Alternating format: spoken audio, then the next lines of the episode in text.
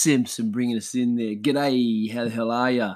Welcome to Average Man podcast number 52.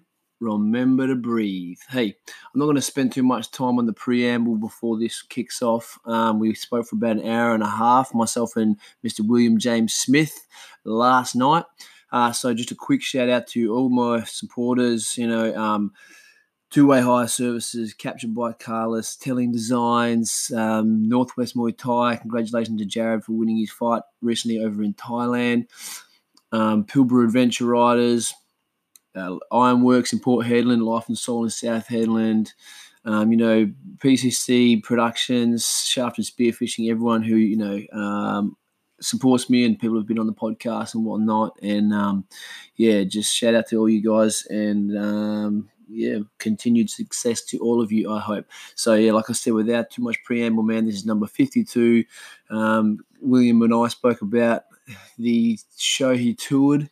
Um, has been recently touring, and, and we and I saw the preview for it last time he was in town, we caught up and, and spoke before um, before that all kicked off.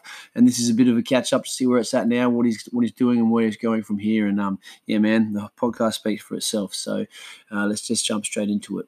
Peace. Fork in the morning. We got a refork. So, welcome to episode number 52 of the Average Man podcast. I am here back with William James Smith. And um, yeah, well, welcome back to Hedland, mate. Welcome back to the podcast. Thank you very much, Dave. Pleasure to be here again on the Average Man podcast and back in Hedland. Of Back in course. Hedland, yeah. So, have I seen you 40H. around?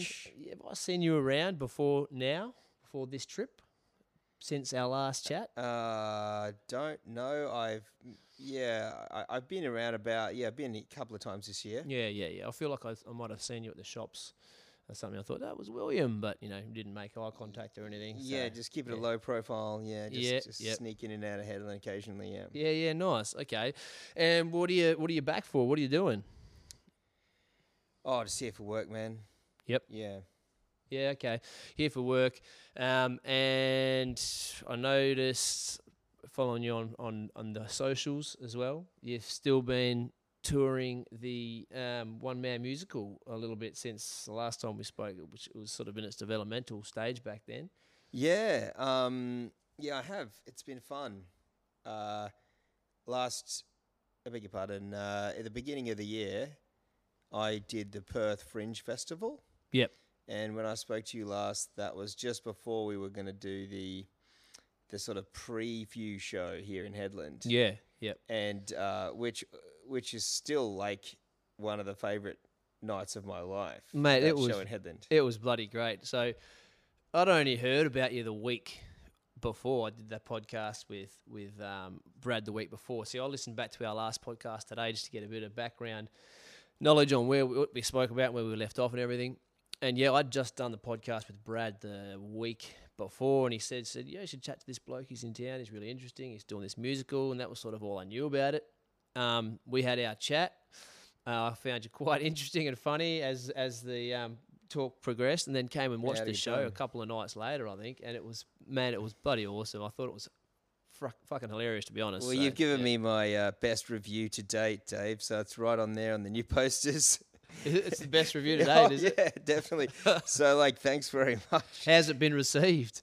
Oh, um, it, it went well. Yeah, the um, I did the Fringe Festival for, for your listeners' um, benefit. It's called "Don't Draw Pictures of Dicks," the one man musical, and uh, but I did it last year at, at Perth Fringe under a different name, hashtag Human Rights, the one man musical. But now I've changed the sort of angle to put the penises front and center, as one does in Okay. life generally and uh, and uh, it just clar- clarified or simplified the the sort of message uh, in the marketing. And uh, yeah, that's how I took it to Melbourne Fringe, which I did in September, and I took it to Wellington, New Zealand as well. Cool. And uh, everywhere we've gone, I've had my friends uh, and family show up, but also random people who've uh, found out about it through the posters or the web or, or what have you. And um, the reaction has been very, very gratifying, very encouraging. It's it's always I'm relatively new to doing um, solo comedy. Yep. Uh, done heaps of theatre, heaps of rock and roll over the years, and what have you. Done comedy once or twice, but was always a little hesitant because I find it very intimidating trying to be funny in front of an audience. But Yeah. people dig this show. I'm very happy to say, uh, yeah, that that you asked about the reactions. Basically, eighty percent people piss in themselves. About twenty percent storming out in disgust. Yeah. Yeah, you got to expect a little bit of that. Probably means you're doing the right thing. You're Yeah. hitting that nail on the head. Give me one sec. And we're back. I'm having some technical difficulties tonight. William's been very patient with me. Um, yeah, Yeah, Christ, spilled beer all over the I spilled beer before we even Bloody started, hell. which is not a great uh, start, but yeah. Um, okay, we're all good. I've had some technical difficulties, but um, yeah, we're going to get past Par it. for the course, par for the course, man. I'm a bloody rookie, mate. You were just talking about being new to um, doing comedy as a one man show in front of you know a live audience and whatnot, and I'm very new to all this technical shit. It's not what I do. So I've done a bit of hip hop in the in, in the past. I think we spoke last time about me playing in bands and stuff as a kid as well. And I did I made a few hip hop tracks before I had kids, which are up on Triple J Unearthed and whatnot. And the the production side of it was always hard for me. It was always Yeah. tricky. You know, it takes a lot of my time and a lot of my focus, and, and it's not. Really It's not easy, great. is it? And like I, is for some people, but not for me. I deliberately n- didn't learn to do it Hmm. so that I Can palm it off. Somewhere Yeah. else. yeah, yeah. like uh, you know so I could focus on writing the music I guess or whatever if I was in a band yeah. but but it's come back to bite me in the ass because Now you wish you knew how to do something. yeah, of it. yeah, Well, that's sort of where I'm at. I've, I've, I've, I've never paid attention to the technical side of recordings and, and, and sound equipment and whatnot. And now I kind of, there's no one else to do it for me. So I need to figure it out. Self sufficiency, Dave that's, That's it, mate. future That's what it's all about. what's his name Trent Reznor from Nine Inch Nails you're gonna make a record you play the fucking drums you do the sound engineering you bloody tune the bass you know you play absolutely everything It's probably because he's a control freak, though, as well. There is that, but you know, if you want something done, you've got to do it yourself. it's Dave. right, we- So Trent. And the results speak for themselves. He's had a bloody, very illustrious, uh, successful career. He's made some great shit. So, Indeed, he has. yeah. Yeah, I think he produces a lot of other people as well, eh? So, Yeah, I moved into heaps of uh, soundtrack kind of stuff for Hollywood and that. Yeah, like yeah, Nine yeah, Nails yeah. is not in the charts quite so much anymore. no. Yeah, no, but he's still very active. So, Yeah. so you're musical, man. So you have been touring it around uh, um, a fair bit still. While you, you did those two other fringe um, festivals, and have you done uh, other shows in between then, a little warm ups, or what's the? What's no, the, not really. Um, I just been a little bit too busy for that, so Yep. I had to uh, make a point of booking these things in advance to make sure that they happened. Otherwise, okay. you know, the weeks, the months fly by, and you don't They do. do stuff. Yeah. So you've got to sort of peg it out in the schedule, and um, uh, yeah, it was really good. And the fact that it's an, I, I probably should though, you know, if if I, um, I probably should because I live in Perth. I probably should do more open mic nights, just playing one or two songs Yeah, from right. the show or or other stuff I've made up um, to because that's what comedians do. They go to these open mic nights and they just do small sets. They don't inflict an entire hour of their own stuff Until on they've it. people. Yeah, Yeah. until they've nailed it. And I, and I guess as well, it's one of those is uh, unlike musicians, um, stand-up comedians, open micers. Uh, they have to they have to perfect their craft in front of an audience because you need to know what the reaction is, what what works, what doesn't work. Hundred percent. Yeah, so you can't just get into a room with four dudes and just keep playing the damn thing until it's perfect because you don't know if it's perfect until you get the reaction of a range of different. That's people. right. Yeah. It's a super iterative Hmm. process. Uh, yeah, and the audience is almost like part of the writing team. Yeah, yeah, and you've got to know how to bring them back when you're losing too many of them and that kind of shit Oh, as yeah. well. You know, there's got to be all Th- that has to be and out on the fly. This has been this has been um, you know bombing they call it. You know. Oh, That- really? When you when you're a comedian, you get up in front of a crowd and they're not laughing. That's Yeah. bombing. Yeah. And you just can't win them over. And You've had a bit of that. Start heckling. Oh yeah. and like because the show's like super offensive and like fringe festivals aren't known for being like You're probably quite lefty, are they? Yeah. yeah, Uh, yeah. and and like and and the first songs, oh, just yeah. Well, I don't want to tell too much about the songs, but the first one's on PC in a certain way, and then the next one it gets worse, and the first three or four songs it gets worse and worse.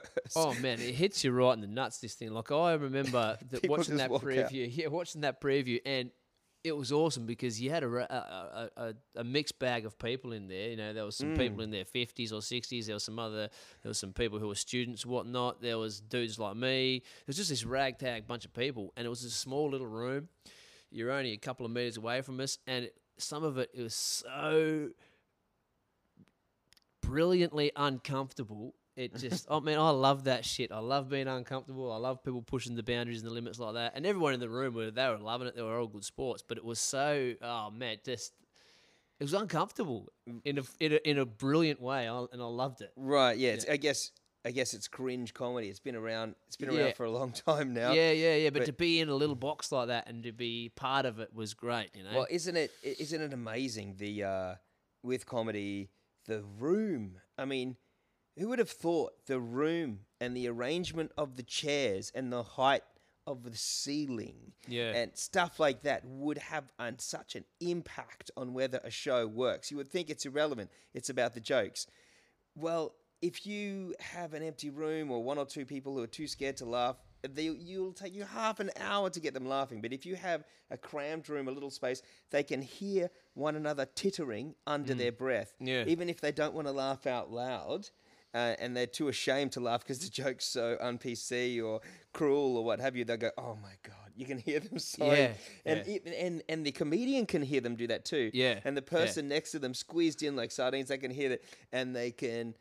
It, it's kind of a, a weird herd mentality. Like you, once they permit one another to laugh. Yeah, yeah. So I've heard um, stand-up comedians talking about the room quite often, and how that's a great room. That one's a really great room, you know. So obviously there's that vibe that you're talking about, but also that they um, they say it's almost like uh, people in the room who are coming out for the right reasons. Anyway, sometimes you get sticks in the mud, but people who are there for a good time and to laugh, they allow you to kind of think for them or guide their thoughts for that time period that you're in there. They they agree to think on the terms that you're that, that you're delivering the, the material to them, so that you can start laughing at shit that you wouldn't normally think about or find funny. But you're, you're un, of an understanding that we're going on this journey right now, and the performer's taking us in this direction, and then you can start looking at things from a different point of view and, and kind of yeah lend your consciousness to them a little bit for for the for the duration of it. Is that something you feel? That's an interesting way of putting it, yeah. But I definitely have felt that people have been very generous with their willingness to, to giggle along with with the ideas uh, and, and the jokes. Um, stuff that I wouldn't normally say in public because it really is a bit rude. Yeah. You end up developing this this um, sort of alter ego, I guess. Like I've had relatives come down who I've and afterwards I'm going, oh my god, I can't believe I said that. Like, you know, like my aunt, my super conservative aunt, and it, when you're in the flow of it, you just end up like ripping on your own aunt and heckling her like in a sexual way or something like that. And it's like, oh my god, I can't believe I did that. But like everyone else in the room was like laughing and Yeah. egging you on. Yeah. But um, yeah, it's it's just fun. You and and you're right. The the the the, the performer invites the audience to laugh at something. Yeah. But but at the same time, the audience invites the the comedian to make the joke simply by walking through the door. Yeah. They're asking, they're ready to laugh. They're asking, please make me laugh. Yeah, yeah. And they're open to whatever. I'm, I'm here to laugh. That's priority one. Everything else uh, is going to have to take the back seat. Being nice is going to have to take the back seat. Uh, Yeah, other, yeah. other considerations. Well, we do that shit all day long at our fucking jobs and in our day to day interactions with Mm. people, and that's social. That those social constructs are, are important in their own way. Very. You get fucking sick of them, man, and it's good to just go in and have a guilty pleasure and and, and laugh at, at shit that you wouldn't normally. You know, you've normally got to be quite, oh yeah, understanding and considerate about, and you know, and that's fine. You can actually have those those feelings and be considerate towards other people's choices and and the way they feel and, and all that kind of stuff. But it's great to throw it all out the window and just laugh about shit for an hour every now Right. and too, eh? It yeah yes, and uh, I I I had no, you know, when when you're writing comedy songs or what have you by yourself, um, I imagine it's a little bit like say Trey Parker and Matt Stone, uh, or, or other people who write um, TV comedies. They don't actually do it in front of a crowd. At the end of the day, they do it in a little room with a couple of mics like you and me right now. Yeah. Trey Parker's doing Oh my god! You know, uh, Yeah. why does everything have somebody going in or out of my asshole? you know, like he's Eric Cartman and you know, uh, whatever. Ma- Matt Stone's doing the other voice, and they're just they're they're giggling for one another. Yeah. But this is probably how they come up with the stuff. I mean, they have writers uh, meetings with other guys coming in and firing ideas around. But Yeah. at the end of the day, when they're actually performing on the tape, there's no crowd to giggle along and egg yeah. them on. Yeah, you really They got to ha- trust the material, eh? Right. Yeah. And and they've explained that that is why doing the Book of Mormon was completely different for them because they they had the feedback. They wrote gags and they. Tested said, them out. Yep, they got the actors Ah. to say them in front of crowds Yeah, for a right. very long period of time. I think of years and years they were workshopping Really? that show in New York. Yeah, before it came out wow. and um and they were like, right, I get it. So that gag bombs. Fuck, I wonder how many times every night we are totally bombing and there's silent people watching TVs around the country when we think it's hilarious, but no one's coming along with it. Like, I gave them sort of like, uh, Another perspective. On Yeah, the, on- yeah, on the- but then they also have the more leeway of there's thousands and thousands of people watching the show at any given time. So there's going to be a percentage of people that, that find it funny, but you need to be funny consistently enough that they turn it back on the next the next night. right. So I guess there is feedback. It's just a longer loop. Longer loop, It's a yeah. week long. Do they come back later? Are they still fans a year later? Yeah. But stand up and theatre Hmm. is instant. If they don't laugh then, they ain't laughing. They're leaving and they're telling their mates that you're a fuckhead that's not funny. and you've kind of got to start Brutal. strong. Do you think? oh, I try, man. I really But do. but but you know, like, is it? I- I've heard other people as well, comedians say that that you've kind of you, once you, you take that stage, you, you've got to take the stage fairly much immediately rather than slowly lean into it or or have uh, have a, a, a bumpy start. You got if you're going to get them, you got to get them early. Is that have you found that? Or- If My- you walk in and you make them laugh within the first, it's a huge couple relief of if minutes, you do. Yeah, yeah. Because you know, thank fuck. yeah, Thank fuck, these guys are laughing tonight. It's not going to be a massive struggle. It's a massive relief when they do. yeah, but um, they don't always. But the thing is, my show, uh, you know, is pretty much set. There's a certain amount of scope for ad lib, Mm. but um, they're songs. They're five minutes long, and they're pretty much written. You can you can throw shit in there, and you do, and often you get some of the biggest laughs from the stuff you make up on the spot. yeah. Um, but uh, that's only because you've got the, done the groundwork and you've got them ready to laugh. Yeah, right. yeah. And um, eh, uh, sorry, uh, but all I, if, I do believe you do have to start strong. And for me, I've never really thought of myself as like that funny. There were always, always people at school who were funnier than me. There was always the class clown who was funnier than me, and um, I never really thought of myself as like a wit who could make you know crushing comebacks and like Yeah. this kind of stuff. But I realized down the track that I could write a song that my I, I, I had a, a different enough perspective to make jokes. They just took a little time, Uh, yeah. and and the music helps. Yep. Um. So and the main thing for me that I I have always been able to do ever since I was a kid was use my voice. Yep. And like, um, one of the the first things in the in the playground that I, I freaked people out with was I'll get you next time, Gadget. next time. when I, I could do that voice when I was about eight Yeah. or nine, and like the bully kid in the school's like, "What the fuck?" but, uh, so doing voices or playing characters gets a reaction, gets a laugh. But me as me, nah, no way would I be confident. Hey, so for me, it's just getting up there and putting on the voice. Like my show starts with a guy called Little Timmy, as you remember. Hi, everybody. Um, this is my story about how I drew a picture of a dick and I ended up in front of the Human Rights Commission. okay, here we go. You know, That's like, exactly how I remember that voice. and like some people are like, "What? This is retarded." Like, right? why is this guy being a little kid? But if if one person giggles right at that opening announcement, it's like, "Yep, you're already on your way." Yeah. So, but but if they don't, you got no choice but to stay in that character. yeah, stay the course. For fuck's sake, don't like, don't start Going thinking, half-assed yeah, because you're a little bit self-conscious about it or whatever. Because if you don't do it 100%, it won't work. Yeah, or eh? start apologizing or backtracking Uh, from the jokes. Like play this Yeah, yeah, yeah. character. If they don't like, that's fine. Maybe maybe they are laughing really inaudibly. You can't hear them. Yeah, just yeah. say that to yourself a few Yeah, times. yeah, yeah. It sounds. And then play the next character.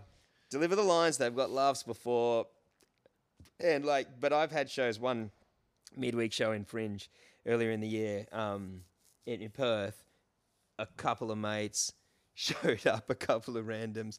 Maybe there's, there was like maybe ten people in the crowd. It was pretty quiet Wednesday night show or something, and like I couldn't hear a single laugh for like the first like. Oh my god, felt like an eternity, like 20, 25 minutes Really? and and I'm like, oh my god, please. But now and there were some of my best friends Yeah. in the audience and Come people on, who work with me on the show. And afterwards, I'm going, oh my god, can you please laugh?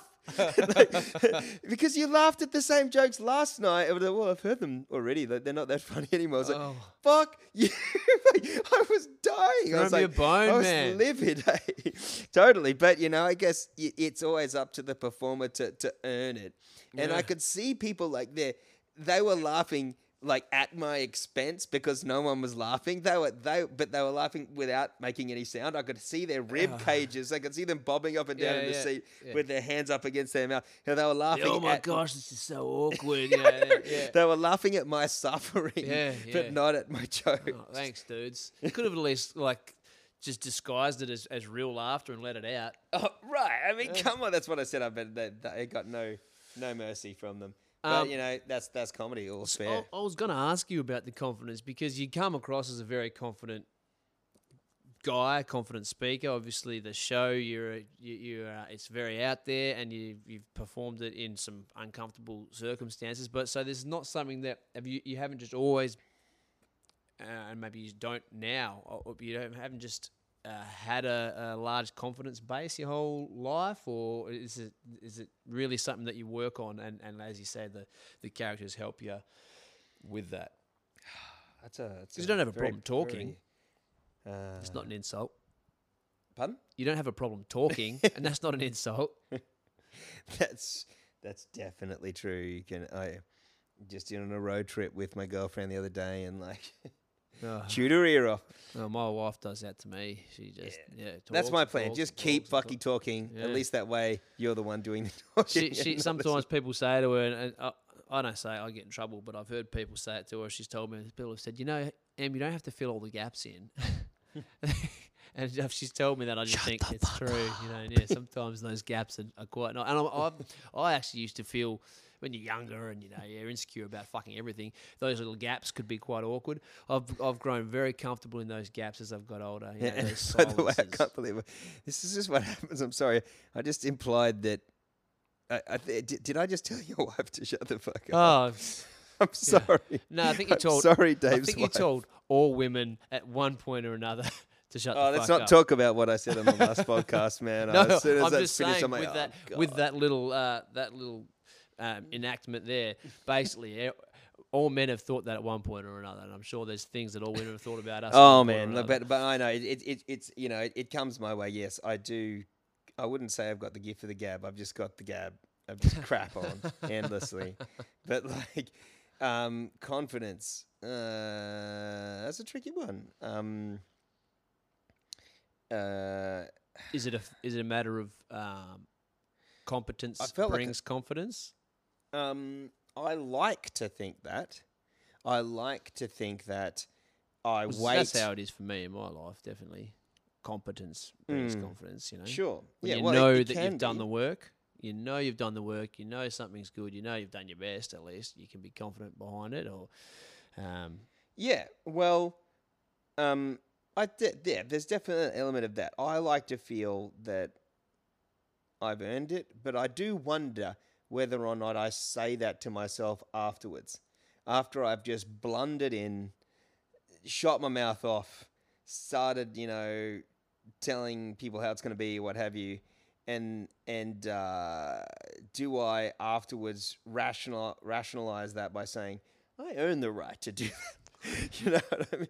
Like Yeah. that. I, I just being skeptical about my own feelings. Uh, I, I don't know. Um, I, I do feel uh, in certain respects that I don't know. To be honest, uh, I think the the confidence with me comes first a bit. Mm. I mean, I, It I seems heard, I- like that. I heard myself do it earlier. Like you, we were talking, you were you were asking me about this, the the reactions to the show, and I'm like, yeah, well, fucking eighty percent of them fucking piss themselves, mate. And I'm like, oh my god, I sound like a complete wanker saying yeah, but if you didn't think people were enjoying it, I mean, it'd be pretty hard to continue on with it at, at the same time. You know, you got to you've got to believe that that's the, the way it is. You know, Uh, obviously, this is something you put a lot of work into. I thought it was fucking hilarious. It- obviously you think people think it's funny, otherwise you wouldn't be touring it in Well, Melbourne, you and know New what? Zealand, and Ab- absolutely right. You know what? I think you are right. I mean, maybe I'm just being a bit too self conscious here, but had I not done a shitload of work Yeah. on that show, Yeah. there's no way I would be confident enough to put it in front of people. Yeah. And the thing is, it's not just the work on the show.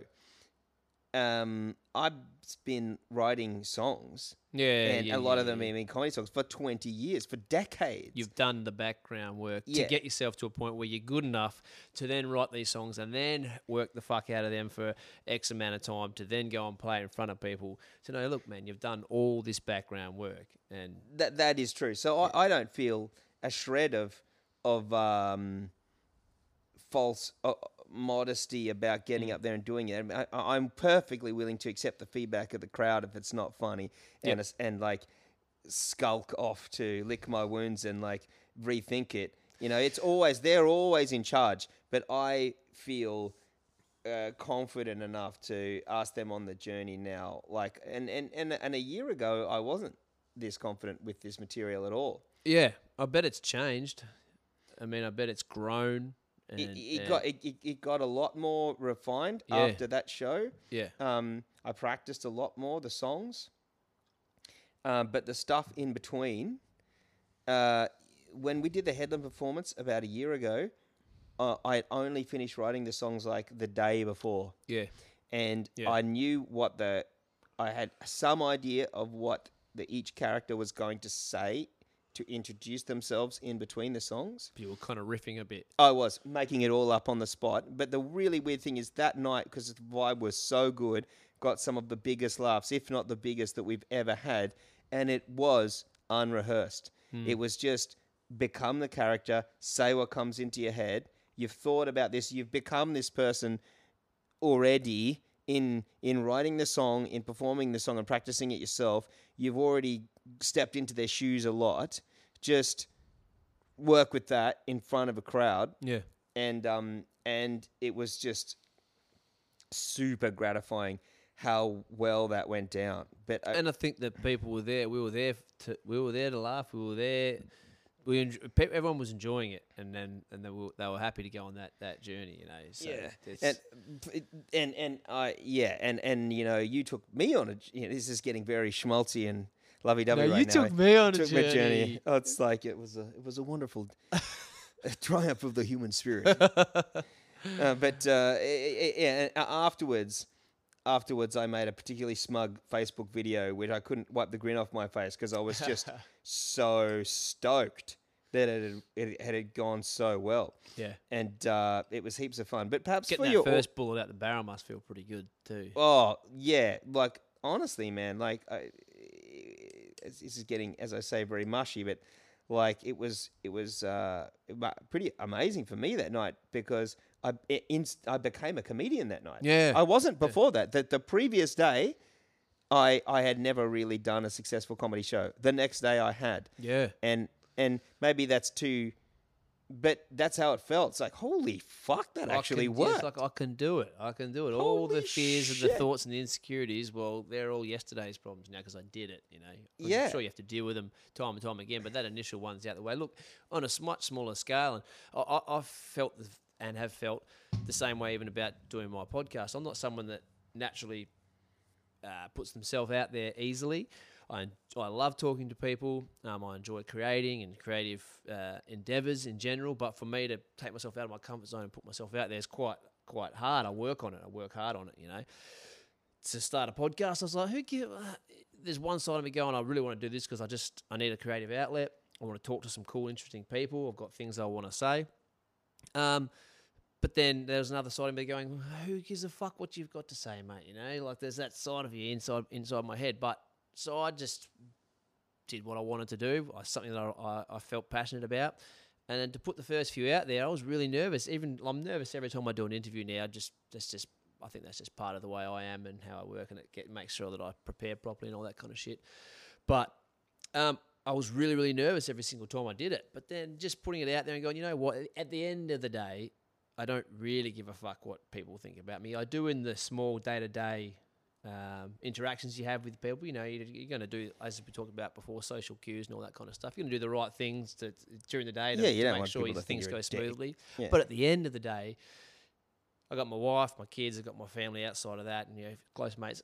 I'm all right. I don't really care if people don't have a high opinion of me if I'm doing the right things. So I thought, fuck it, I'll just put my stuff out, and then people seem to enjoy it. Some, you know, um, I get feedback. Some of it's positive, some of it's negative. I've got a pretty thick skin as well. I take the negative and go, okay, all right, I see what you're saying there. I can work on that and try and do it better this time. That's and that's the reason I listen back to all my podcasts as well. It's quite painful listening back to them, hearing my own voice. Some of them I really enjoy. I enjoyed our our chat. I got a handful, probably ten that I've really enjoyed. I had a good conversation with people. Um, but I listen back to them to go, oh yeah, yeah, you're talking too much there while he's talking. Okay, stop saying righto all the time. Okay, yeah, yeah, you're doing this, you're doing, and I just look at the little nuances, the things that piss me off, and try and clean it up the next time around. You know.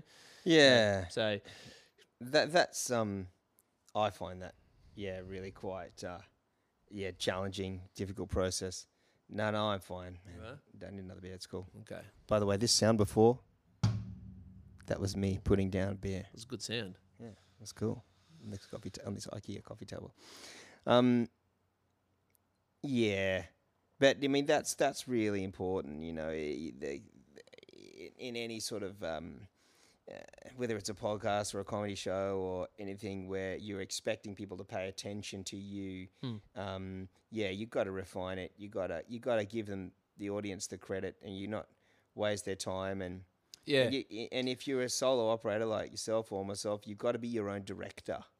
Yep, You got to trim the fat yourself. yep, yes. Your And like you just said as well, respect their time, and that's a thing I'm really big on respecting their time. If I want you to sit, take an hour out of your day to listen to me talk shit, I've got to make sure I'm actually I've actually got something to say, and and as well that I try and make it as as uh, listener friendly as possible, and I'll get better at that over the the time. This is not something I'm going to stop doing. I love doing them, man. I'm going to keep doing them. Yeah, um, I'm having fun. I'm really glad you invited me to do this. It's you know I, I've never done it on a different podcast before. It's cool. Oh, still your first. yeah, yeah, I haven't done another one yet. no, I'm glad you got hold of me back when you were back in town, mate. Like, uh, yeah, it's very easy to talk to, and I find this stuff, you know, very interesting. What you what, the, the whole thing that you're doing, and and you've you've so you've done Melbourne, you've done, you did obviously tested in Hedland, you did Perth, you did Melbourne, you did New Zealand. You're here to promote this thing, so I'm assuming there's more shows coming up. That's right. Uh, Don't Draw Pictures of Dicks, the one man musical, is um, coming under the new title, coming to Perth Fringe World Festival again. Uh, at the beginning, uh, sorry, it's kind of mid January. I don't have the dates in front of me, but it's the opening weekend of the Perth Fringe World Festival. Um, and then every Thursday of first Perth Fringe World. And then uh, Every Thursday of Perth Fringe. Well, what does that mean? They, they it's Per- Fringe World runs for about six weeks. okay. And so I'm going to do the opening weekend. And then every week at the venue I'm at, there was an opening on Thursday. I thought, you know what? Let's do that. Yeah. And it's not overloading people expecting to come out every night of the week for multiple weeks, what have you. I wouldn't be able to sell all those tickets because I'm not very well known. But I figured if you give time for word to spread, maybe by that second or third week, you, you'll be, you know, um, Get a bit of a filling up the room. Yeah, it's it's quite hard to, you know, like this and other things that you get out there online help to spread the word.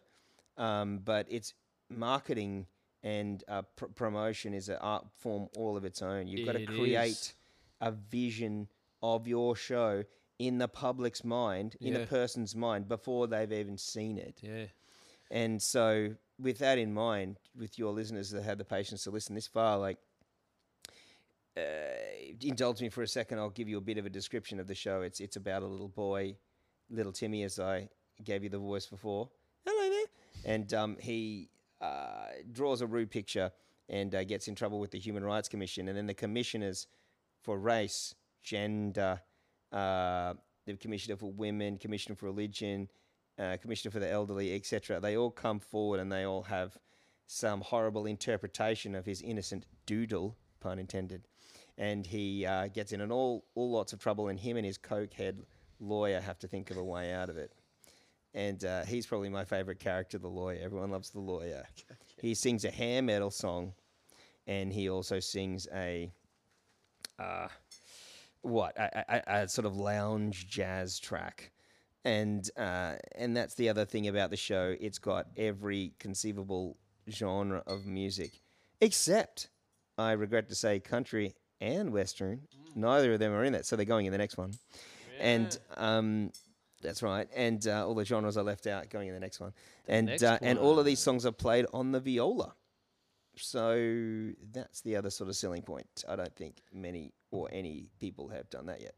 So um, that's really fun. I, in the process of writing it, I discovered that the viola can do absolutely anything, and the viola It was is a very fat violin. versatile.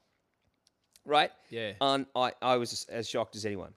So that's that's what's made it different. So that's coming back to Perth Fringe World Festival. Don't draw pictures of dicks. I'll take one moment Mm-hmm. to just mention it can do anything. You did a hip hop song, at least one, and I was impressed. I liked your lyrics. I liked your delivery. I'm a big hip hop head. I like Oh, all, I like all music, but I love hip hop. And I'm glad you um, like I have to say, quite often, whenever there's a um, um, a white a white man doing a, a, a satire or a comical hip hop Mm-hmm. song, track, verse, whatever it happens to be, it can be f- very hard to listen to. Yours was good. It was really good. The, you got the you got the timing. The lyrics were good. I was fucking very happy with it because I was "Hmm, the ears pricked up when the hip hop song came on. I thought, is he going to go with this one? I thought, no, that was bloody good. I enjoyed that. Well, So, you know, yeah. that was the first genre of music I really, really got excited about when I was really young, and like um, it was uh, some of the early days of, of hip hop when I, because you know I'm, I'm getting on in years, and um, Don't we all? Uh, that's right. And uh, me more than you, mate. And uh, but yeah, so one of them is sort of like Run DMC '80s. That that starts out that way, like old school uh, hip hop, and then you might remember it makes a transition into more recent Eminem sort of sounding hip Yeah, hop. yeah. yeah. With their sort of or, or Dr. Dre with the and I discovered the pizzicato on the viola. Blink, blink, blink. Uh, blink, yeah, blink, yeah, blink, yeah. blink, Which is that dr- that tr- classic Dre sound, mate. Yeah. It's like, oh my god, this works perfectly. and uh, but that was a very fun rehearsal that day when I realized I, I was able to do that and make a hip hop song. And um, Yeah. yeah. it's fun. So uh, yeah, there's that. There's disco, there's punk, there's rock, there's uh, a ballad, there's jazz, there's a traditional sort of march. Yeah, there's as I say, it's pretty much got all Sounds a little stuff. bit like Sturgill Simpson's latest album. Do you know Sturgill Simpson? No, who's that? He's a country and western. Uh, originally, he's a country and western um, artist, um, but he's very experimental. When he plays with a big band of guys who are also really ex- uh, experimental and with an eclectic background behind them. Um, he's on the he's been on the Rogan Experience a couple of times. He was on there maybe a few weeks ago, and his latest album, Sound and Fury, I believe it's called. It's really not country and western. I don't really do country and western. Um, I, if it's good, I will. I'm not like against it or yeah, anything. yeah. It just I, doesn't kind of the same. Yeah, yeah, I have learned to appreciate the lyrical side of it much more, Yeah, yeah. There's some and obviously the banjo. Yeah, well, there's some sort of little sub subcultures in there that are, that are pretty cool, you know. Mm. Um, and he's so so this latest album, I mean, it's rock. It's got some sort of hip hop type elements to it. There's a little bit of disco. Um, shit. Yeah, there's some country and western. He's got that country voice. Did you really, say really. Sturgeon Simpson? Sturgill, Sturgill. Sturgill. Yeah, and he's an Sturgeon, sorry, interesting a dude. Like he, he I think he was in the navy, and then he had a full time job, which was quite a serious job up until he was about thirty six before he went and became a full time musician, took No the leap, and all this kind of stuff. So he's a man that's lived an, an actual normal life and whatnot.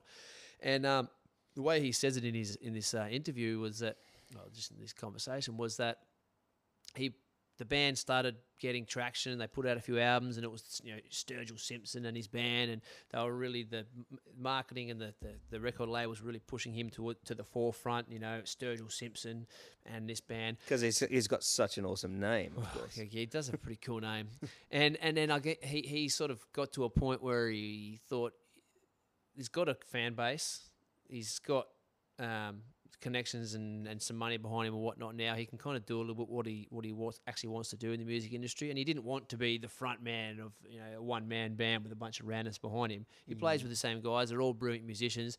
And they just wanted to play music. He goes, I realized I was playing in that, I was the guitar player in the band I wanted to be in since I was 12 years old. So why not, why not have fun with it? So it's just really, it's really, really experimental. It's out there. They all write the songs together. They get in a room and write all the songs together. I'm definitely going to check this out now. and the best bit about it is some anime producers. There was a, some sort of connection between his friend who lives over in Japan and does, works on anime productions.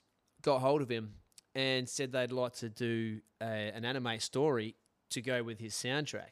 So an anime, s- an anime story going towards a sort of country rock, hip hop, a little bit of disco um, album, and it's on Netflix. Again, it's got called- everything, doesn't it? Sound and Fury, and it's fucking amazing to watch the story, listen to the listen to the album, and it's so it's it's out there. This anime story made specifically for the album, really really cool. So there's a little bit of I think as well uh, that um, Pink Floyd um, sort of influence there as well of the the changing of the genres and that v- visual accompaniment to, to the Mm, album as well. You know, Okay. so really I really highly recommend checking it out. It'll take you on a journey if nothing else. So, All right. Yeah, it that's sounds a like little it. bit off topic, but No, no, no. I'm very interested. I'm always, you know, keen for some more stimulation Mm, from some totally random crap. Yeah, yeah. that's, which that very much sounds like it, it is. it's very random. I watched it. My missus was down in Perth uh, a couple of weekends ago. The kids were in bed, and I chucked it on on a Friday night and just watched it and thought, man, this is.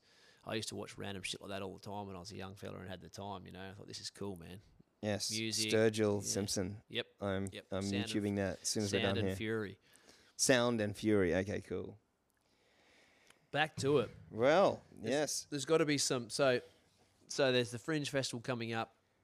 Well, um, there's another show at Fringe Festival that I'm going to be doing. I was, going to ask you that as well. You, you're good at this.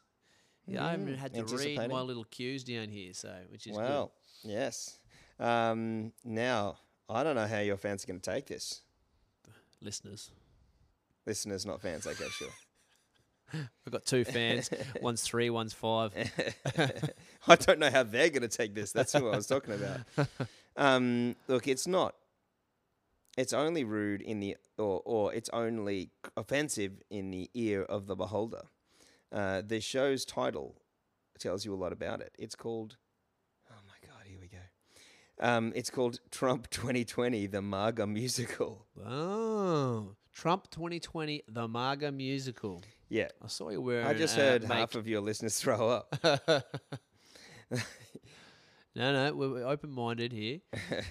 I saw you wearing a, a, a "Make America Great Again" hat All right, on online. on, on Facey. Yeah, I yeah, well, that's because I was I in, stalked I, was- you before the podcast, so Oh, just to oh. get a bit of background. I was in uh, in Brunswick Street, Fitzroy. So I was just winding up the local Greens voters, basically, while walking down the street with a MAGA hat. You know, but nothing happened, of course. Did they It's- like it? Well, I don't know. Even if they didn't like it, they wouldn't have the bollocks to say so, probably. But but Uh, write a letter. n- nothing happened. Yeah, but um, uh, yeah. So um, basically, th- I thought about doing this or not, and I didn't think there might be that many fans for it uh, or that many takers in Perth. But 2020 uh, being the year it is, the year of the US presidential election, is kind of the last chance Hmm. for me to uh, write something like this when everyone's focused on it. Um, and it's not necessarily a pro Trump piece, uh, just given the title. The main character uh, is massively anti Trump. Um, and he's walking on polling day to the uh, to the voting booth, polling booth, and uh, on the way, uh, he's bombarded with a lot of messages on his phone and, and YouTube's and stuff on his phone. So I guess I guess it's about social media influencing elections in the modern era, Right. and the different characters and the different songs are are those people influencing you. You know, there's Vladimir Putin, there's Mark Zuckerberg, there's Greta Thunberg. Oh, that little thing. Yeah, exactly.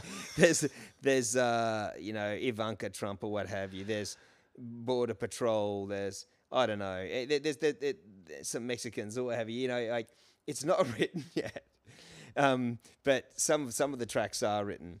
Uh, there's Antifa. There's stuff like that. And this guy, um, There's no shortage of material. there really isn't. Hey, I, I You like, have to pick and choose the, the wheat from the there's chaff. so much Yeah. shit now. Like there, you're so there. Everyone like is trying to, uh, like the media is just forever. The mainstream media is forever trying to take Trump down. Yeah. And they can't, and they're getting more and more frustrating. But rather than just like move on and deprive the oxygen of, of publicity, which they would do um, to so many other people, they just think, no, we'll just keep They'll swinging and, like, and so he takes up every single minute of the news half He's the got a pretty good record against country. the media as well.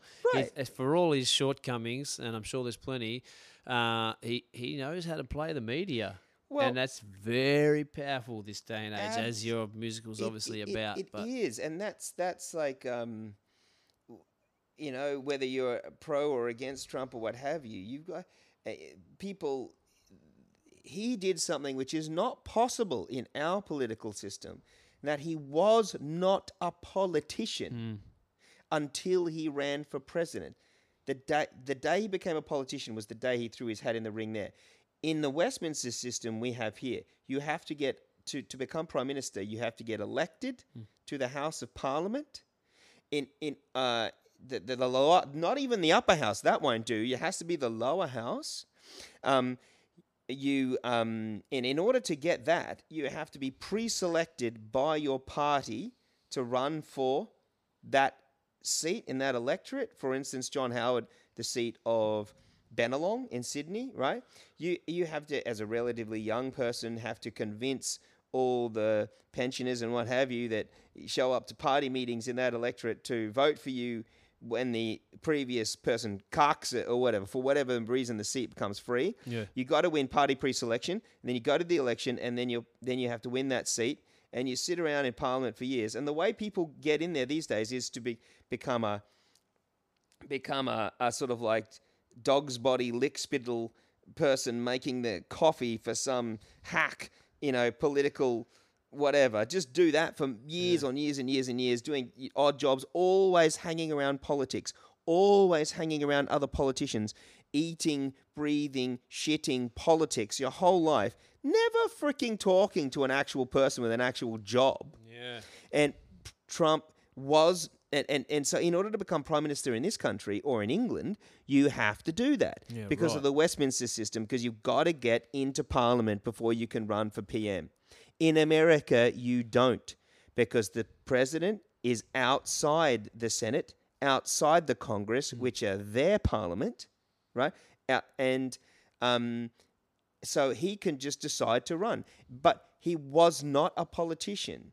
Yeah, and yeah. but uh, the, all the politicians scoffed at him, say he didn't have the experience, he wouldn't know what he was doing, he was going to suck.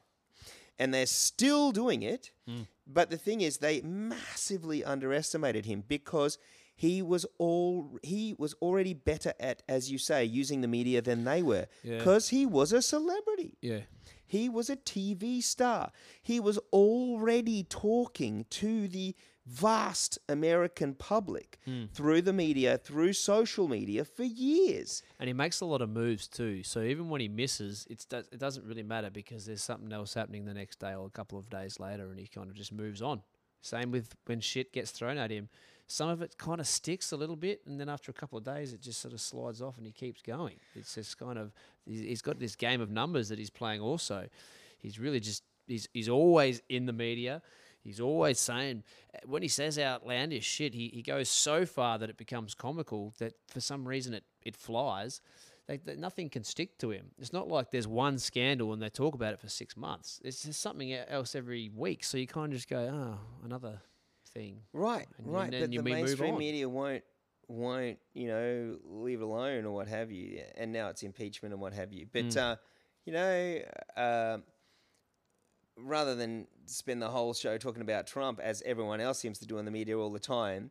Um, uh, but uh, he is a fascinating topic, Oh. whether you're for or against. I, I find it's, it's a completely new phenomenon Yeah. and um, and I think because there is already so much is so divisive, everyone the the word Trump gets a reaction. Yeah, I yeah. thought, fuck it, let's make a show based around this election because there's so much material Mm. and and I don't know this. I that's what I'm going to finish the fringe with, the final fringe weekend, Oh, right. and uh, and So you've got a bit of work to do. I do, I do, I've got to write the show, but I've done quite a little bit of lot, lot of thinking and work on it already. Yep. Al- although you know Just most of the get 'em- songs aren't written. Out. Yeah. And, down. Yeah, yeah, exactly. But um, uh, fingers crossed. Fingers crossed, it, it'll be funny. But the thing is, it's almost That'd secondary whether it's funny. it That'd would be be good, good, wouldn't it, in a comedy show? Yeah. But uh, what so far it seems it's funny to me, and that's Yeah. what worked last time. That's all you so can do. fuck it, isn't I've got no choice but to do it again. Yeah. The way I'm choosing to do the comedy is not to because I haven't had the time because I'm so busy in my work life. Hmm. I haven't been able to get up midweek uh, and, and, and, and road test songs in front of small audiences at open mic nights. Besides, there's not many Yeah. Hmm. of that in Perth anyway, and there's none in Hedland. So I've just got to back wish there myself. I wish there were as well, but it's it's I would love an open mic night here in Hedland. It'd be be great. Yes, it would. It would- I guess it could be songs, it could be comedy, what have you. Yeah, down the Esplanade on a Tuesday or Wednesday night or something like that. Yeah, that wouldn't hurt. Not doing bingo, or the, or the pier, great. or or wherever, or the Well, n- or the even even the uh, what's the one on the water? The yacht Heady. club. The Heady. Oh, the yacht Heady, club, maybe. Yeah, yeah. yeah. But um, or maybe even in South, the last chance, man. Just get bottles be funny or you're going to get bottled. That's great motivation. yeah, well, yeah, true. But, uh, maybe put some chicken foot wire in front of the stage, like yeah. in the Blues Brothers. Yeah. And uh, but yeah, was I, I thinking haven't of, done uh, that. I was thinking of um, uh, Roadhouse. Right. Yeah, yeah, it's yeah. closer to it. Great movie. Great movie. If only we had Patrick Swayze here Oh, gotta love with a massive mullet, yeah, with a blow dried mullet. bit of homoerotica going on in that movie. Some of the fight scenes and whatnot. Yeah, Patrick Swayze, what a legend. yeah. What what what a what an abdomen, Beautiful man. Beautiful man. indeed. Beautiful hair. Um, but yeah, so I've kind of just got to back myself for an hour's worth of shit. So if no one laughs and we got to sit through it for an hour, well, too bad. You've already paid for the ticket. Yeah, there you go. Sucked in. Hey, so is this thing um, kind of you've, you've travelled to Melbourne, you've travelled to, to, to New Zealand, um, doing it? Is it funding the travel? Uh, uh, you know, you're making a bit of money. Oh, look, I was going to both of those places to see friends and relatives anyway. Yep. Uh, the the Fringe show in in Perth uh, came out on top. Cool.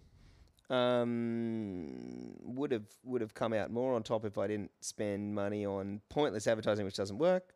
Yeah, right. But um, What, uh, what didn't work? What, what did you do? uh, posters don't really work unless you're already known. I sort of found out like you can. It's a great exercise in vanity to have your mug pasted around the town, but if What sort if of posters we're we talking about? Like, I two posters, um, oh, not- something nostalgic about that, though, isn't it? On I guess lamp- it is old. posts It- and it- shit. yeah, it's a, it's kind of it's kind of fun. Yeah, it's like playing in bands back in the day. And you Yeah, yeah. got out the tape and risked the cops uh, calling your mum and dad for putting up a poster. But um, In the movies, they just use a staple gun. It doesn't really work like that. yeah, lost dog or what have you. Yeah, Yeah. that's pretty much what my show is. Pathetic whining mongrel. So that didn't work. Uh, but but okay, so it's it's it's doing all right. Yeah, yeah, yeah, yeah. It was fine. Yeah, yeah, yeah, I wouldn't. It's certainly not. Um, it's certainly not. Uh, not I'm, I'm not job. quitting my day job. That's for sure. Yeah, no, but you know, neither. like what the heck? You know, it, it, it it's fun, and um, m- I've been enjoying it. Audiences have been enjoying it, and you got to start somewhere. and you're passionate about it, man. What, about what you're doing, you're enjoying it. You It's got to do shit that we love in life, hey? That's right. That's Fuck, that's mate, what I we find. only get we only get one go round. Yeah, and if you get the chance to rip the piss out of people who totally have it coming in the process, then so much the better. Yep. Yeah, no, I'm with you. Greta Thunberg. Oh, what the fuck has that little thing done? Does it even have a job? You stole my childhood. How dare you? fucking go live your life first and come back and talk to me when you've fucking done something. Fuck me. Little thing. Most of the clips I've seen of it's been uh, dubbed with like Aussie accents and shit. Have you seen that? I haven't seen that around? one. That sounds brilliant. Oh yeah, there's a pretty good one. I'll, I'll, I'll send it to you after this. It's oh a no, pretty, wait, pretty good no. one. Yeah, yeah, I heard something about this. Oh, I didn't check it out, but I, I have heard the, the Swedish death metal version. Have you heard Oh, that? no, It's I haven't heard fucking that. Sick, hey, it's really great. Like they, someone overdubs her voice or puts it through a, a voice processor, so it sounds like this. Oh really? so it's like, how dare you? No, this one's more awesome. dubbed with like a. It's not Aussie Man reviews or Shooter Williamson or anything like that. But uh, uh, but not are you a Shooter Williamson fan? Uh, Who? Shooter Williamson. He's an Aussie This is another social thing I'm gonna media have to check social out. media com- comedian. He's an Aussie bloke. Okay, cool. He plays this sort of um, bogan, sort of rat shit type character. Mm-hmm. Generally, he's he's I find him hilarious. He's on he, he he smashes Instagram and YouTube. Shooter Williamson, but someone it's not him. Someone dubbed over her voice with all this. You know, she's talking. oh You yeah, I have heard this. You yeah. stole my smokes in the last fucking beer. You know, and it works pretty good with I her. have heard this. Yeah, yeah. yeah. Yeah, yeah, that that was fucking. Uh, yeah, yeah, it, it was a quite a weird experience. I watched that video. now I remember. head's a weird whilst I was docking sheep Uh. in New Zealand. Yep, standard. Whilst I was removing testicles and tails uh, off li- little lambs Mm. on my uncle's farm in New Zealand, one of the other other guys in the group was playing it on Wethering. his phone. Uh, he, I think this guy's an ex-con or whatever. They get all kinds uh, working this kind of uh, Mm, yeah, seasonal yeah. work, and uh, he was a complete nutter, and he was playing this on his phone for the whole group. Yeah, we were all pissing ourselves. It was very funny. But I think maybe they did it. It was a Kiwi version. It's wethering. It's wethering the sheeps. Is it? Wethering. Is that what they call it? a sheep Uh, without its nuts, is wethered. Am I talking shit? I don't. Yeah, I think you might be. Uh, weaned nah. is is an animal that's no longer sucking its mother's teat. weather, weather, because there's. I thought there was three weathers. There was whether or not I'm correct. The weather today was hot, and then uh, a wethered sheep which has been desexed. castrated. Maybe Ro- talking shit. We'll have to look quite into that. possibly. it's I, a random thing to. that's have certainly not, made- not to what the make up. Kiwis Yeah. uh, call it. Yeah. It's docked. docked. I thought that. No, no, oh, no, I wait, thought docked docking is was the tail. That that's the tail. Fuck, I'm an idiot. Yeah. I don't know. Dock yeah. and, docking and wether. We'll, we'll we'll check it out later. Yeah, no, you're right. Yeah, I don't know. I didn't. I didn't figure that the animal really cared what it was called. It was. Look, mate, you Upset wanted enough. to you wanted to wrap up uh, around eight. It's quarter past. Oh, Do you- yeah, do sure, I, I'm happy. To, I, I, I'm- I'm enjoying myself. But is there any other things you want to hit? Oh well, Um, no, I just wanted to let you your, your um, listeners know about my shows coming up at Perth. So if you go to Perth, uh, I think it's just fringeworld.com.au. Mm. Um, I think that's the website. I should have sorry, I should have been better prepared. sounds but if you just. Google Perth Fringe World Festival and the titles of the two shows, Don't Draw Pictures of Dicks and Trump 2020, the MAGA musical, uh, you'll find tickets to these shows and dates and what have you in February, fuck, I I and was in Perth. January next year. Wow, fucking brilliant, mate. Before I get you out of here, Mm. can I can I hit you with a couple of local slash current events again? Sure, why Won't not? take too long. Sure. I like to do these on the podcast, and I've just started incorporating it into my uh, my little chats I have with people like yourself. Um, weed has been made legal in the ACT a couple of weeks ago. Um, still not federally legal, which is a bit of a weird loophole, but they have that all across the states. Um, what's your opinion? What do you What do you reckon? Do you reckon it's going to stick? Do you reckon the other states are going to follow suit? What What? Ha- To what extent is it legal? So it's not just decriminalised. They've I'm pretty sure it's it's they've made it recreationally legal. To in- sell as well? I'm not sure about all the intricacies of it. See, there is definitely some weird loopholes there. Yeah. Um, okay, it would be- It must it be legal to possess it up to, to a certain Possession, point. yeah, possession up to whatever it is, two grams or something. And see, selling it would still be a prohi- it'd still be a prohibited substance where you'd need uh, um, licenses to to grow it Mm. and sell it and all that kind of shit. So there's some weird loopholes going on. Um, but again, they're dealing with it in the states. And it's I think it's legal in I what, it's five Colorado or, or, something. Might South be Park five. did an episode about it where it was medicinally. Well, it's, it's recreationally Mm. legal in Colorado, Oh, okay. California, in um, uh, what's the one up the top? I always Uh, think Ala- in Washington State with Yes, Seattle, Washington, Washington is Washington is. I always think Alaska, not that. Um, Atlanta, Oregon. yeah, yes, Oregon. So it's five something states, and then me- medicinally legal in about thirty odd states. Instantly, incidentally, I'm going to visit a lot of these states at the end of the year. Oh, yeah? yeah, I got family in, in America. I can't wait to go. End of this year? and smoke some weed. so you're going over there soon. Um, yeah, yeah, Oh, going cool, over man. there in about a month. I can't wait. I got a cousin who's like a pilot in Seattle. Oh, Have you done the states before? Uh, ages ago, I've just flown into LA, New York, and a few places. And I didn't really. This time, the idea is to hire a car and see a lot more. Oh, yeah, fuck yeah, yeah, Yeah. yeah, yeah. What a great country to drive around and have a look at. Yeah, Get a bit more inspiration for your uh, your uh, Exactamundo. Trump 2020 marker. right. Exactly. Might even find a rally to attend. Yeah, Yeah, right. Yeah, Brilliant. it's like a modern coliseum. Yeah. Yeah, right. I can just see you there. Get all Um, painted up. But I've I've dodged your question. Um, so let's move on to the next Yeah. one. No, no, no. It's Yeah. like, what do I think? I, I don't really know. I'm not really that. mu- I've never really smoked much weed. Mm. Uh, so I've never really had a strong opinion one way or the other. I also don't have kids, so I don't. Uh, although I plan to have kids, and I don't really feel have have a strong opinion yet about whether it's okay for teenagers to take it up and what have you, as isn't it, you know, and whether or not uh, whether or not it being legal or not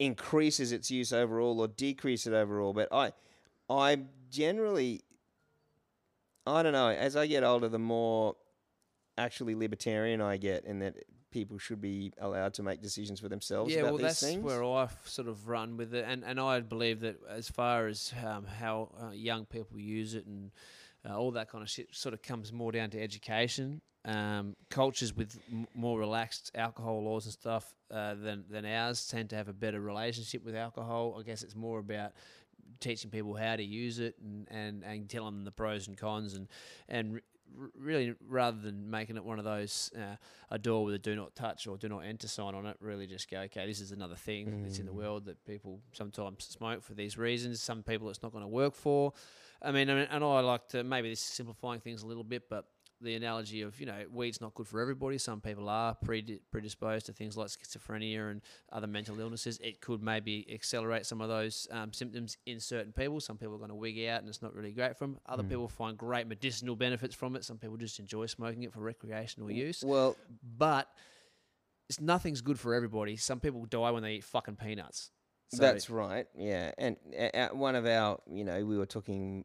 Was it before we came on air about the world's biggest podcast, uh, Joe Rogan? yeah, yeah. Just before and we and he's obviously a big a- advocate for uh, massive. uh, yeah. uh, weed. Um, I don't think personally there's been enough. uh, Although I'm not a scholar on these things, the research. but um, I, I, I, I don't know. Maybe there is a lot of research, but I don't know about it. But um, uh, research about the long term emotional uh, changes to your brain from marijuana use, uh, in that, uh, my belief from anecdotal experience is it makes people less able to handle chaos, as it were.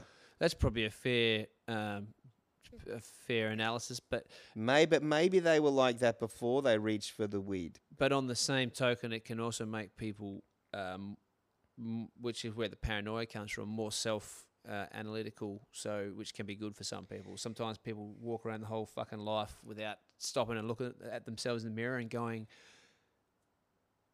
"Am I a fuckhead?"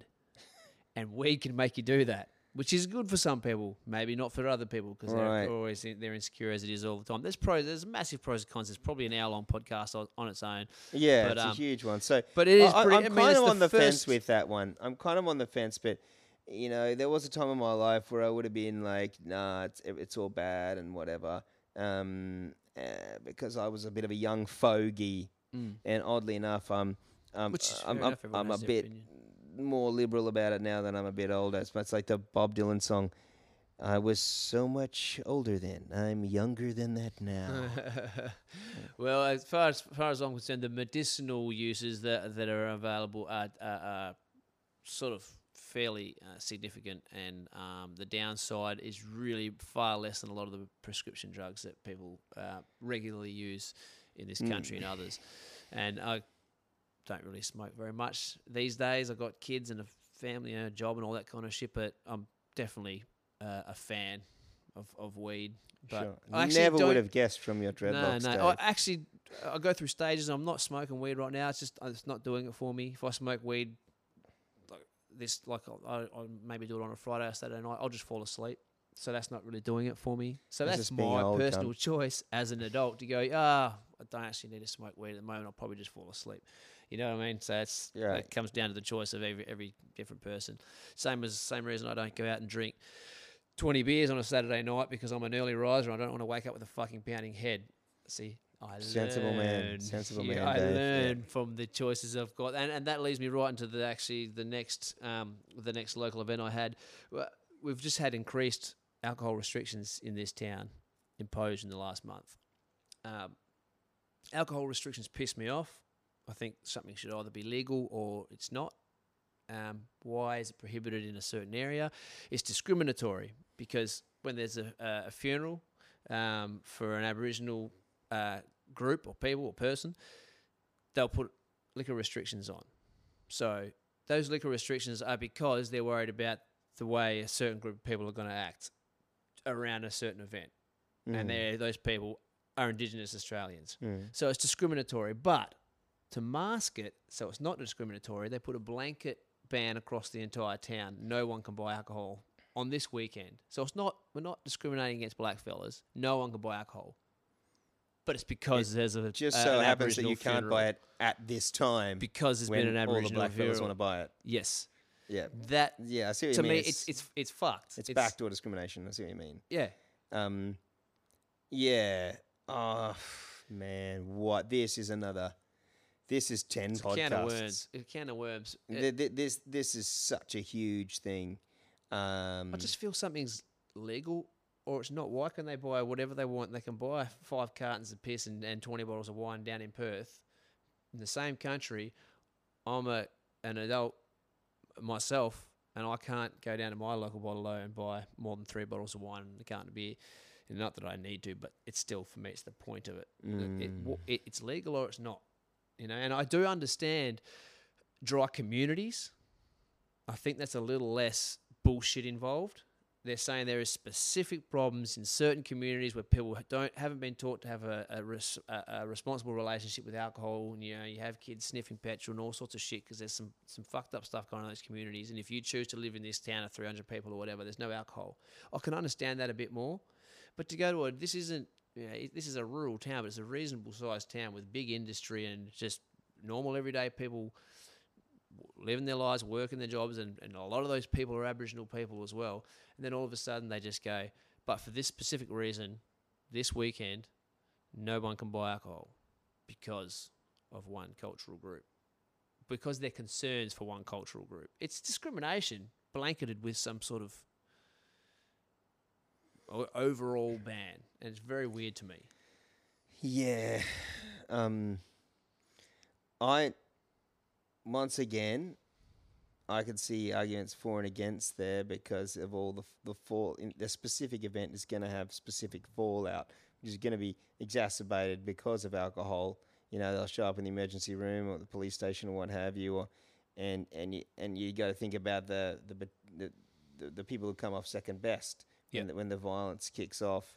You know, women and children or what have you, and I guess that's what's motivating this But do we this pretty paternalistic um, uh, sort of uh, restriction. But I But do we restrict alcohol on New Year's Eve?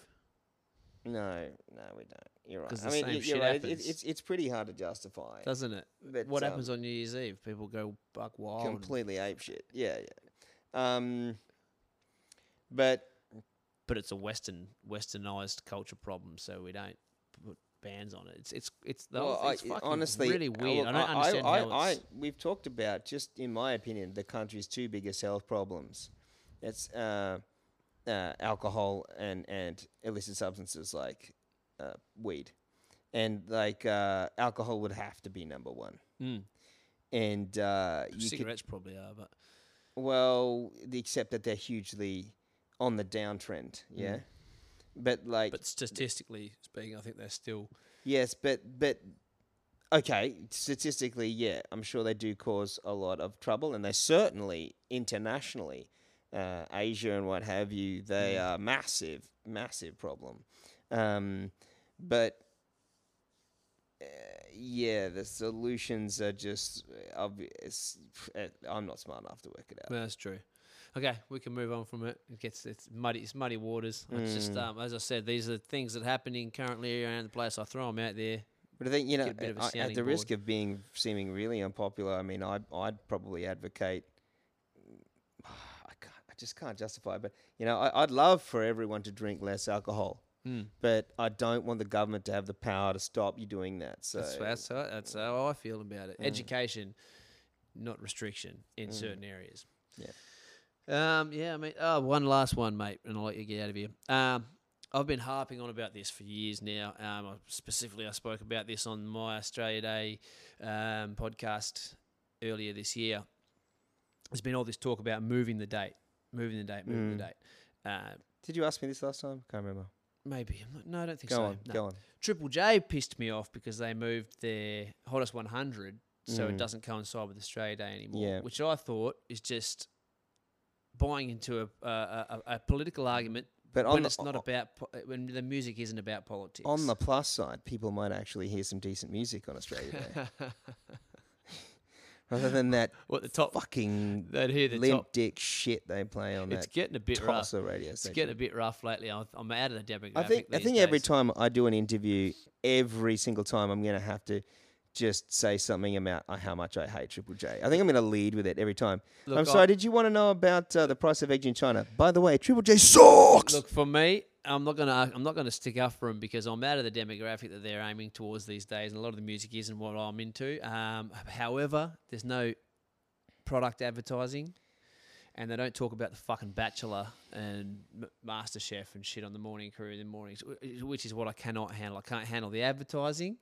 on on. Don't uh, defend Triple J in my presence. I can't do it. I can't. I can't. I can't handle the advertising. and I can't handle Whipper Em and Ollie talking about. Did you watch The Bachelor last night? Oh yeah, this is not a paid fucking insert at all. It- yeah, shit yeah, it's- does my head into the yeah, I know. I know. jingles for the you, adverts. You can turn that shit off.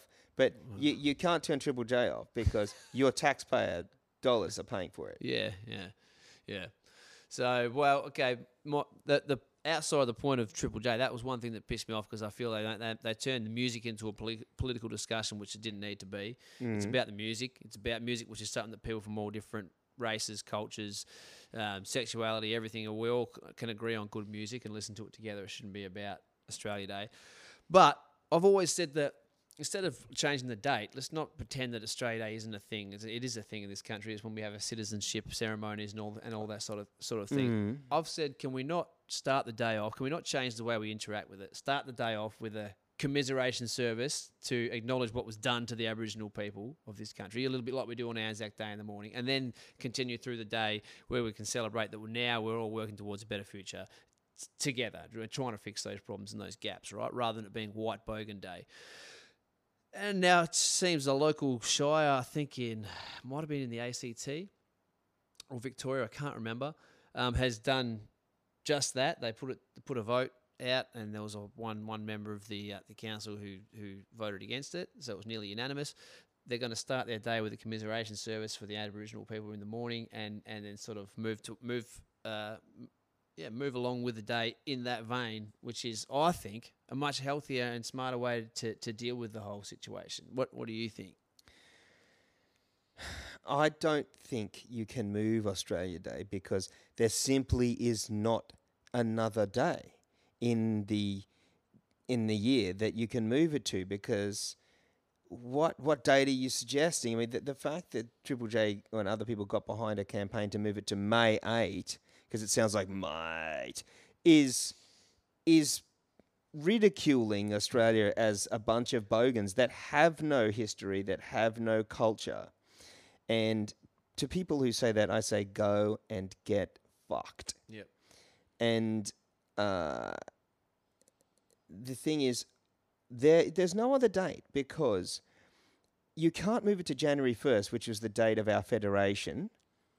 Um, people say that we should move it to the day where Aboriginal people got their recognised in the constitution or whatever it was, sometime in the sixties. I don't really understand about that, but that makes it about one group of people above all the others. Yeah. And the, the fact of the matter is, it is the single most important day in the history of this continent. January 26, 1788 was the day that the culture, the cultures, plural, that were here before um, came into permanent interaction with British culture Yep. or European culture or white culture or whatever you want to call it.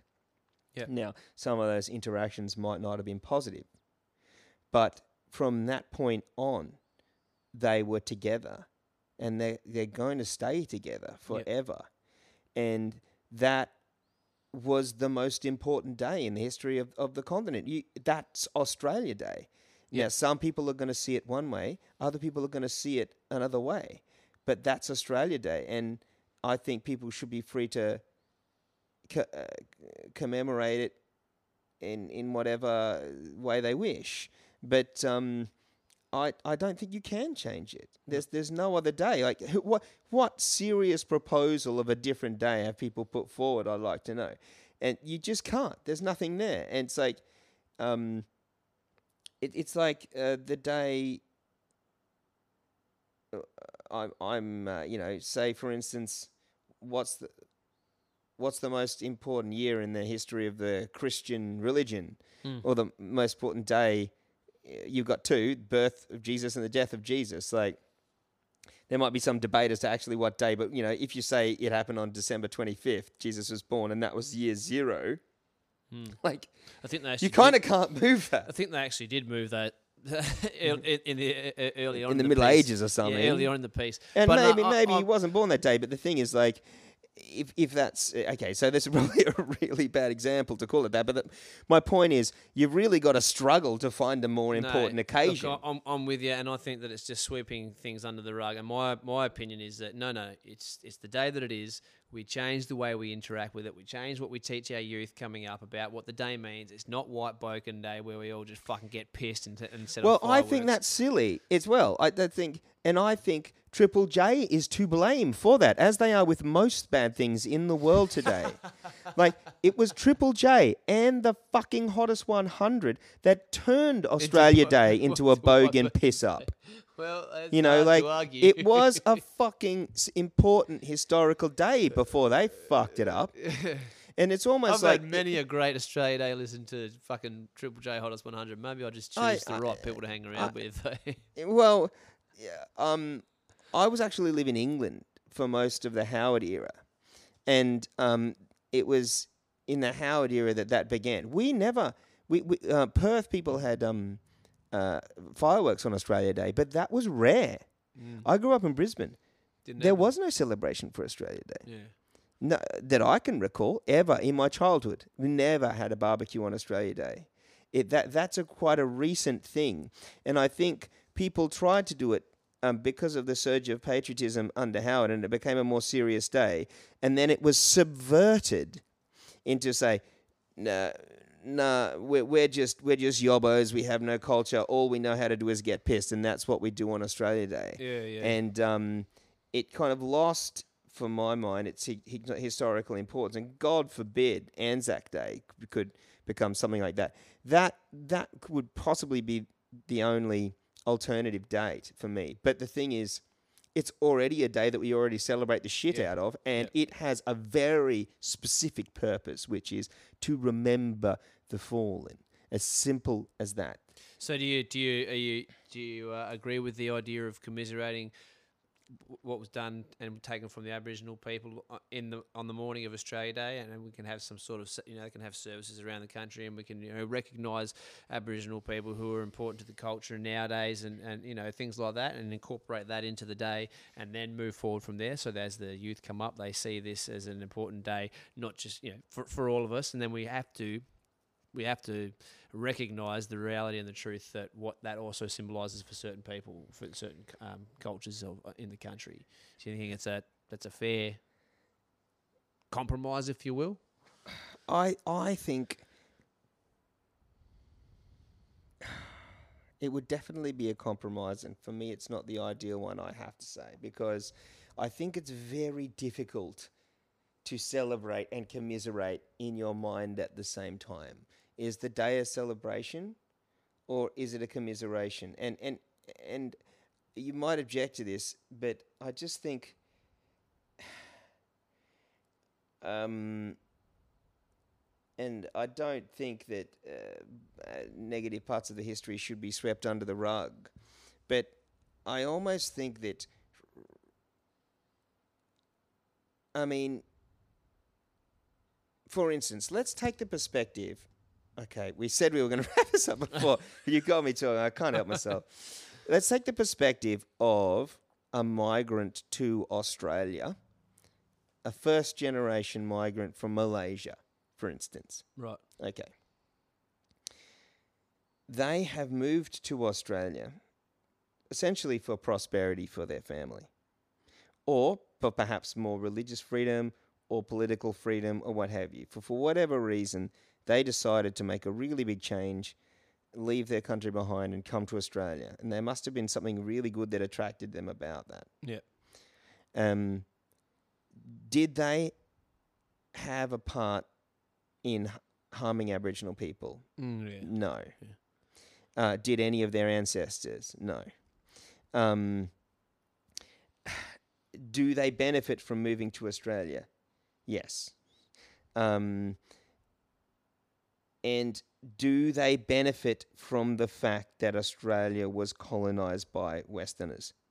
Yes, absolutely they do, in a huge way.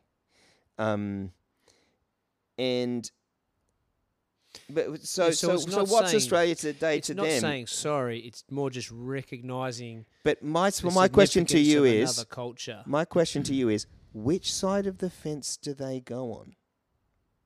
Are they the the the colonist or are they the colonized? Because by embedding into our celebrations this division, between one group that has to rit- ritually prostrate themselves once a year and apologize for what their ancestors did, and the other people accept the apology. You are dividing on the basis of race Yeah, but I- forever. I see it. I don't see it as an apology, uh, uh, uh, commiseration. I see it more of maybe because commiseration is not the right right word. Maybe it's commemoration. But I think it's more just acknowledging the past, accepting that there's two different cultures now moving towards the same future, and then move together or move forward all together with everyone feeling included. I, I absolutely 100% totally support that. Um, and if Mm. It had to be it- it- handled correctly. I, I I think it, you know it, it's a compromise. I'm definitely open to or what have you. Um, and, and if people want to celebrate, I, as I said before, I think people should celebrate or remember it in whatever way they see fit. They should be free as individuals to do that. Except listen to Triple J. Oh, of course not. They should be outright banned. People should be just hung, drawn, and quartered for doing that. Obviously, that's the only logical step. I should listen to Jimmy Barnes on the top 40, fucking 96.1. That's a far, far better solution. You don't sneer at, at I that in love front of Jimmy me, you elitist bastard, I love Jimmy Barnes.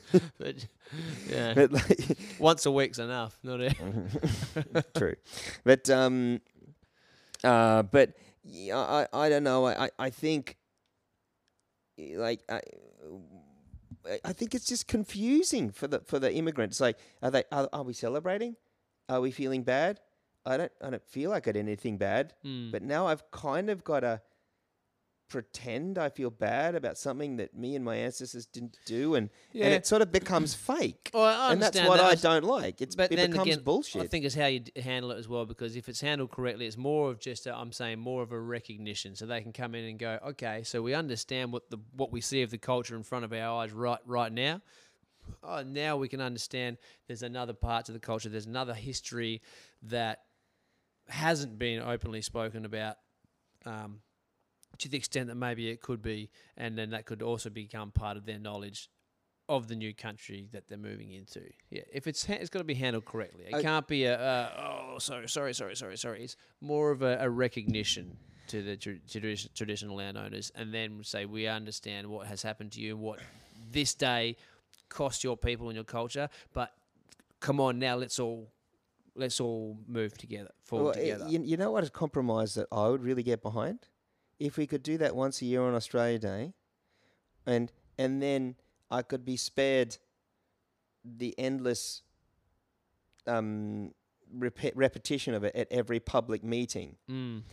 Because you were they it's we're always recognizing these days the traditional owners. Yeah, yeah. every time yeah. get every everyone they they feel hor- hor- that that- whole that thing they're seems busted. that whole thing seems really empty to me, and they do that. it, it, it's, it, weird, it's corporate weird and it's and Yeah, it's yeah. and it's it's just hollow and and and we have to sit through it every time and It's it weird. seems It's fake and people are just reading off a piece of It is a paper bit- that- and there's not a single weird. aboriginal person there Yeah, well, one of the black fellas was reading it out for um at the start of the NRL. Lost his way halfway through and said, "Oh, I forgot what I was saying." oh that's I don't, oh that's brilliant i didn't know Yeah. that that just sums it up perfectly Yeah. because no one on either side is No, really no, and, and and every time someone says it you get a spattering of applause around the room yeah, yeah, yeah. from two or three self-righteous people, people. around the room who are like whiter than white and like trying to say, "Oh yes, we absolutely love this. Wonderful, Yeah, thank you so much." Yeah, yeah.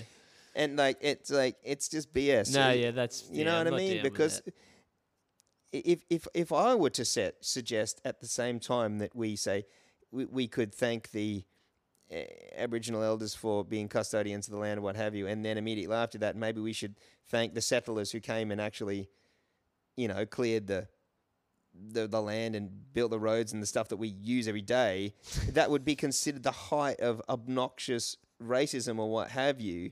Yeah. But like, um, we need to be grateful to those people too. You know, Yeah, like, they, no, know, we they put a do, yeah. fuckload of work into setting this country up, which We we enjoy now, Yep. and which Aboriginal people enjoy the benefits of that now too. Yeah, Uh, yeah. Not to not to say that negative stuff didn't also happen, and and wa- waves of migrants to the future who are going to be welcoming in as Australians that we don't want to be separating by race and we don't want to be making them feel okay um eh, you know that they've got to they're uh, on one side of this racial divide after Uh, they I- arrive. I- would love for that to just be in the past, but. uh, Anyway, this is another hour-long podcast. Sorry, and I keep talking and waffling and what have you. But in answer to your question, is I don't think it's possible to change the date of Australia Day No, no, simply we- because yeah. there's no alternative date. All right, we agree on not changing the date. We have sl- we have different takes on the um the, on, on on how we can move forward with celebrating the day, and that's what conversations are all about. That's right. Thanks, Difference Dave, and it's been a opinion. pleasure as always. Thank you very much again. We're going to wrap it up there. I got to go home and eat some food. Um, you got to do. You got to look up some shit on Netflix or YouTube, or whatever you're rolling with now. So- Sturgeon, Sturgill. Sturgill Simpson. Smith Simpson. Okay. I'll send you a text. But um, no, thanks again for coming on, man. Great chat once and again. The Perth Fringe Festival starting on January the Nah, and I'm sorry.